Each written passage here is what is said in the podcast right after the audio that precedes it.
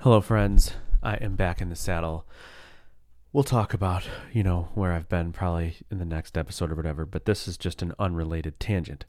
We have uh, totally crossed over into a new era in one day, basically, and that is the era of the baby boy wanting to climb stuff. It literally happened overnight, and he just discovered that it's amazing climb. Well, it's been ramping up, but yesterday was kind of the day where we brought him home. We've been traveling for a while and he just wanted to climb on all the furniture and whatever. So I went upstairs, I grabbed some of these like foam vinyl like climbing blocks for like toddlers that he never really cared uh, for at all. Brought him downstairs and he is going wild and climbing on him, jumping off him. Uh, and by jump, you know, this, he can't jump. He's too young. He's not even a year and a half. He doesn't jump, but he tries. And so it's a lot of just falling and then he'll like stack them up to climb on top of them and that's way too high for him and he's so unstable and he has no concept of like falling hurts you know even though sometimes it does. So anyway just interesting that that so there's this experience. I'm watching him fall all over. He has no he just he's got a lot to learn. I just keep time watching i'm just like buddy you have so much to learn because everything you're doing is so dangerous but it's fine because you're on foam blocks. But like we got to learn some stuff here so that you can climb cement and not kill yourself constantly.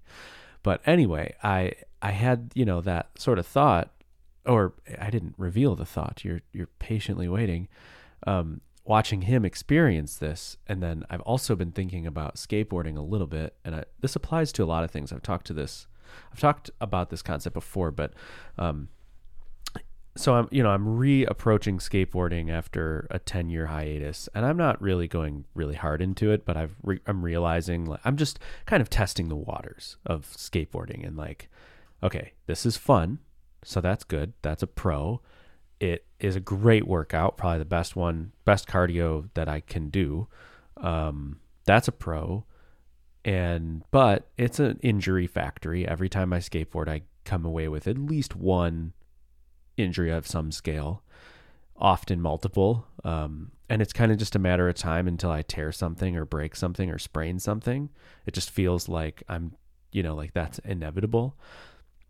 And that's like probably, I don't know. I don't know if I'm like interested in that at my age. Um, because it just sets back all the other kind of things in my life and I don't really want any setbacks right now. Um, so there's that and then what else is there? There's yeah, those are that's kind of the main. That's the pro, the con. It's fun, it's good exercise, but it's just dangerous. It's such an injury factory, basically. Um, so I I was training to climb this mountain, and I wanted to do something fun, so I went skateboarding like two days before climbing the peak, and I told myself like, don't push the envelope at all, you know and I sort of stuck to it. I actually ended up bruising both of my ankles pretty bad, and it definitely affected things, but it was like fine. It didn't stop me from climbing. Um, but yeah, like okay, so the point is is that when I was skateboarding conservatively, and I sort of for the past few weeks or even more than that have been because I know that I had this trip coming up and I can't afford an injury. So I'm really conservative but I'm still trying to learn new stuff. And I've never been like a vert skater. If you're into skating, like vert is the like half pipes and stuff. I've only done uh, street skating like my whole life, where you grind on rails and you ollie off like little staircases and do kickflips and stuff. Vert's like you you know go on ramps and do stuff, and I never really did that. But that's what I'm exploring now because it's just a fun new thing. Anyway, um, trying to learn like the basics of ramp tricks is really tough if you're not willing to commit, which almost inevitably means that you're going to fall. But if you don't commit, you can't really experience the full breadth of the the yeah, you can't experience the whole thing to understand how to do it. You know what I mean? And I've experienced this in so many ways. It's like with um with learning how to backflip, with learning basically any physical skill, even even like uh, just kind of parkour stuff. Um, yeah, whatever. Like you have to commit to the thing, to whatever you're doing. You have to commit to it to then understand how to do. You have to commit and then fall. And that's how you learn how to do the thing. It's really hard to learn how to do a thing if you don't commit and fall. Maybe is the takeaway.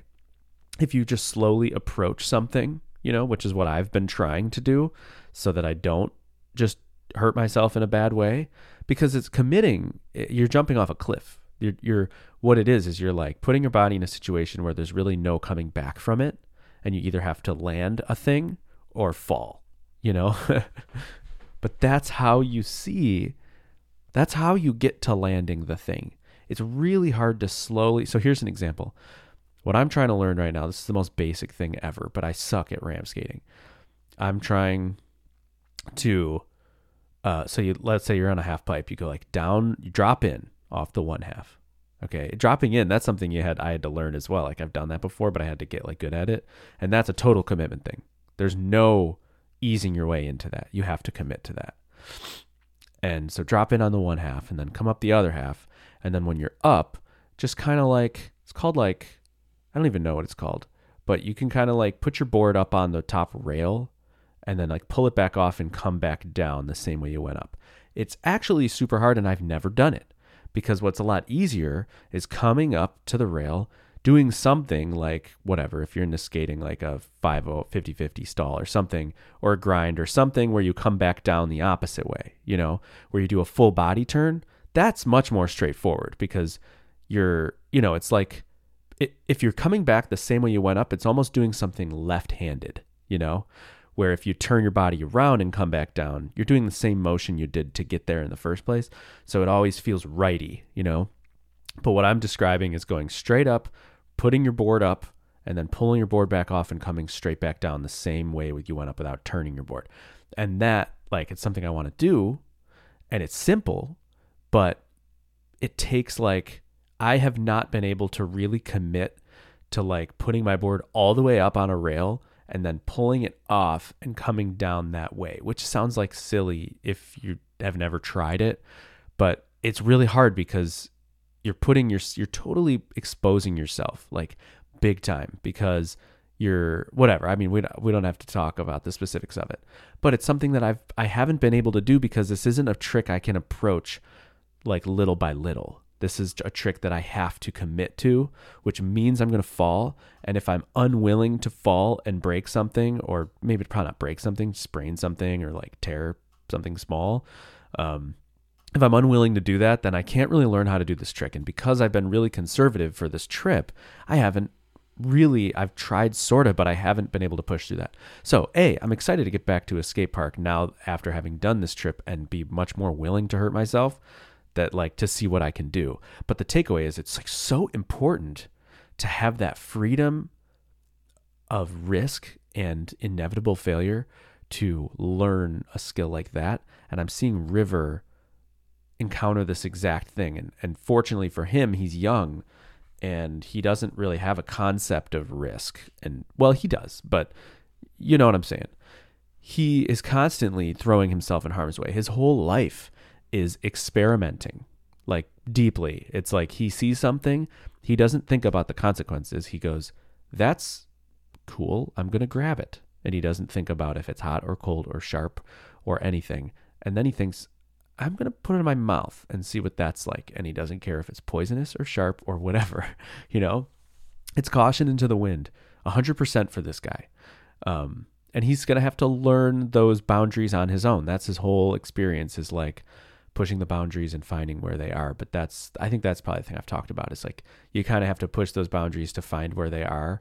But but really the point here that I like viscerally feel is that feeling of like you're so you're going to learn so much faster. You're going to become a better skateboarder so much faster if you commit to tricks, which means you're going to get hurt and you're putting yourself in harm's way, but it's the only way to get really good. And I imagine that there's a direct correlation to so many other things, but specifically the things we talk about, which is career and web development, stuff like that.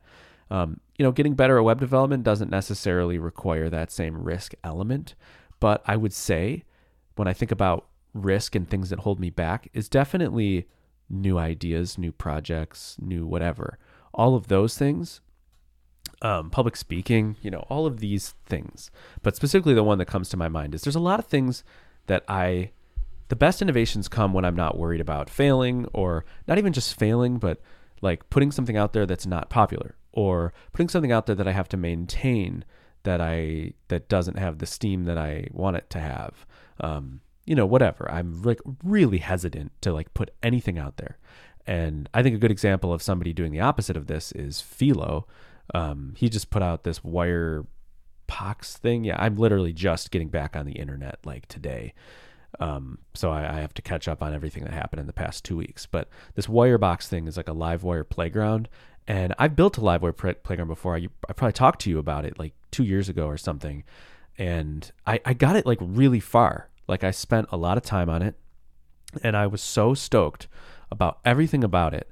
And then I couldn't pull the trigger on it because I knew what sort of maintenance it would entail, and I just didn't think I was ready for like another. You know, I don't know. I, I, I was gun shy.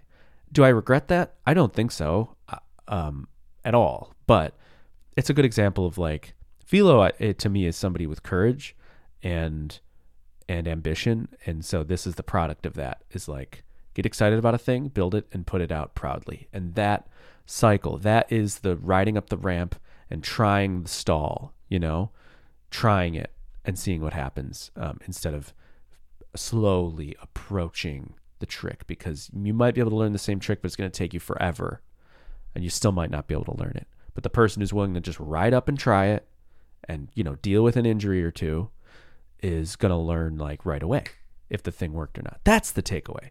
If you just try the thing, you're going to learn right away if it worked or not. And you're going to see what it takes to get it to work. You're going to feel something to iterate on. If you slowly approach it forever, you're not going to know what it takes for a long time. Yeah, there's like a clear way here. So, inspiration from skateboarding, Philo, and River. That is all. See ya.